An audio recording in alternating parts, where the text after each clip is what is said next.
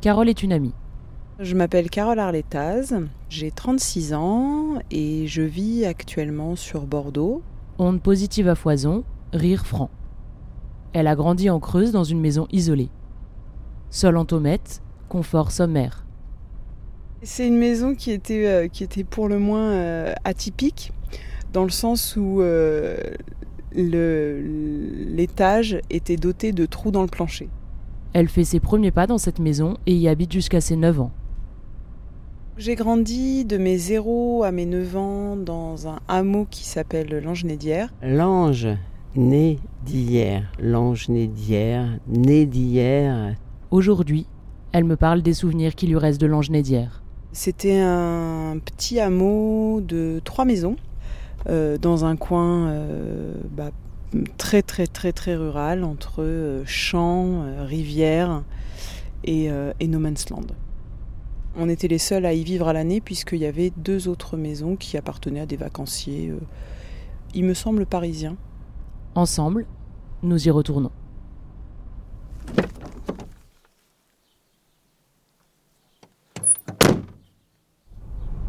Mmh, ça sent bon là, il y a les odeurs, de, il y a les odeurs des sapins. C'est vraiment très très agréable. Donc là on est en train de passer à côté d'un lac. Et ce lac je m'en rappellerai toute ma vie.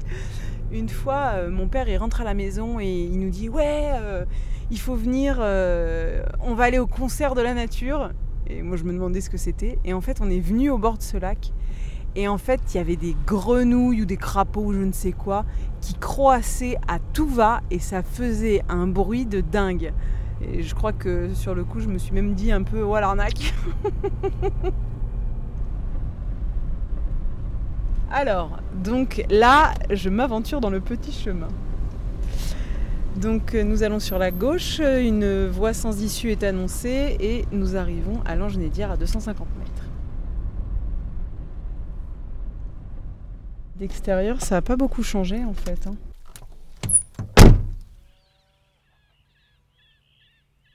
Mais c'est joli, hein je me rappelais plus que c'était aussi, euh, joli.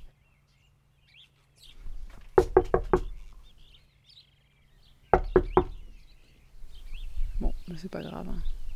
C'est que ça devait pas se faire aujourd'hui. En entrant, il y avait euh, un petit hall avec des escaliers euh, qui montaient donc à l'étage sur la droite. Et sur la gauche, on arrivait dans la salle à manger qui était assez grande où il y avait une cheminée. Et il y avait surtout aussi une, une, grande, une grande fenêtre qui permettait d'avoir une vue assez dégagée sur un champ. Il y avait trois portes qui donnaient sur trois chambres. La première à gauche, euh, c'était celle des, euh, des jeunes qu'on pouvait accueillir. Celle ensuite, c'était celle de mon frère et moi.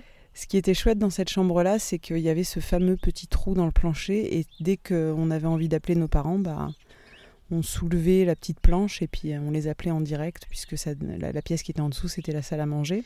Et ensuite, euh, il y avait la chambre de mes parents. Donc la vie de mes parents, la vision que, j'en ai, c'est en gros des Parisiens qui, euh, dans, les, enfin, dans le poste 68, euh, ont voulu euh, faire un retour à la Terre. Et donc ils ont choisi, ils ont choisi le, Limousin et particulièrement la Creuse. Ce que j'ai toujours entendu, c'est qu'en gros, ma mère accueillait des jeunes adolescents en difficulté à la maison, puisque notre maison était également un lieu de vie, et qu'en gros, mon père s'occupait des brebis. À 20 mètres de notre maison, en contrebas, il y avait une bergerie. Mais il n'y avait pas que les brebis. Hein. On avait aussi une exploitation de, fruits rouges. Je me rappelle de l'été, euh, au moment où il fallait ramasser les framboises. Bon, autant dire que j'allais pas trop les ramasser, mais que j'allais plutôt les gober. Et, euh, et puis il y avait cette grande cour, en fait, qui était un terrain de jeu.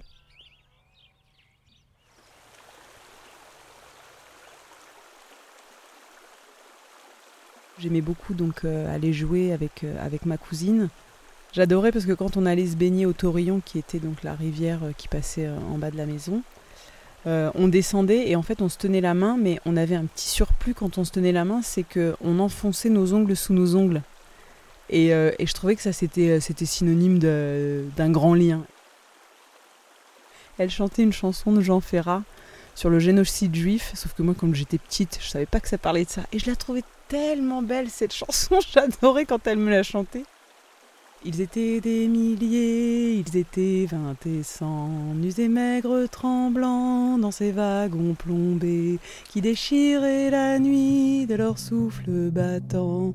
Ils étaient des milliers, ils étaient vingt et Ils étaient vingt et cent, ils étaient des milliers, nus et maigres, tremblants dans ces wagons plombés qui déchiraient la nuit de leurs ongles battants. Ils étaient des milliers, ils étaient vingt et cent chez ma grand-mère quand, euh, quand j'allais chez elle l'été. Euh, quand elle ouvrait, ouvrait les, fenêtres, il y avait une odeur particulière. En fait, c'était l'odeur de la pollution, mais moi je trouvais ça trop exotique. Au moment où on s'endormait, j'entendais le bruit des voitures. C'était dingue pour moi parce que chez moi, à part les bruits des animaux, euh, on n'avait aucun bruit. Et, et je trouvais ça hyper agréable. Hyper agréable. À mes 9 ans, ils ont opéré un changement de vie. Ils font le choix d'ouvrir leur propre entreprise de confiture à eux, euh, donc euh, sans être dépendants d'un collectif. Pour eux, c'est se lancer dans un, nouveau projet, euh, être dans une nouvelle maison, quelque part dans une nouvelle région, même si on est dans le même département. Et, et pour moi, c'était aussi...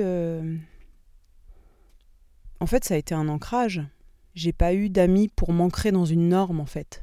Et cette sensation de la norme, je l'ai ressentie en fait à mes 9 ans, quand j'ai changé d'école. Et, euh, et j'ai bien vu que là, j'ai compris qu'il y avait un décalage entre ce que je vivais chez moi et ce que eux vivaient.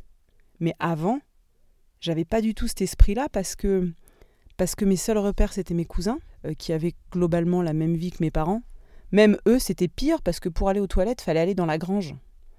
Donc euh, chez moi, chez moi les toilettes ils étaient dans la maison. Donc euh, c'est dire si on avait du confort. ça, ça a vraiment développé mon sens de la sociabilité. Le manque a fait qu'ensuite j'étais un peu dans, la, dans la boulimie euh, de me faire des amis. Mais des amis de qualité évidemment. On va aller sur les bords du Torillon. Mais ça a été complètement réaménagé autrement en fait. On voit vraiment que de la verdure, des champs.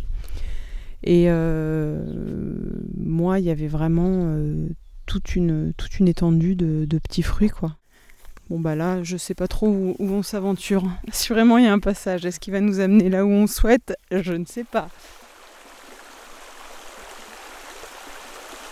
Il euh, y a le barrage où on peut traverser. Les premières fois où j'ai réussi à le traverser un peu comme les grands, j'étais un petit peu fière de moi quand même. Donc on va y aller.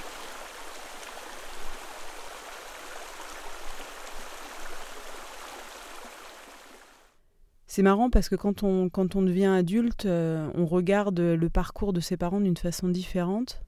Ce parcours qui, des fois, en tant qu'enfant, euh, a été assumé de façon parfois un peu honteuse.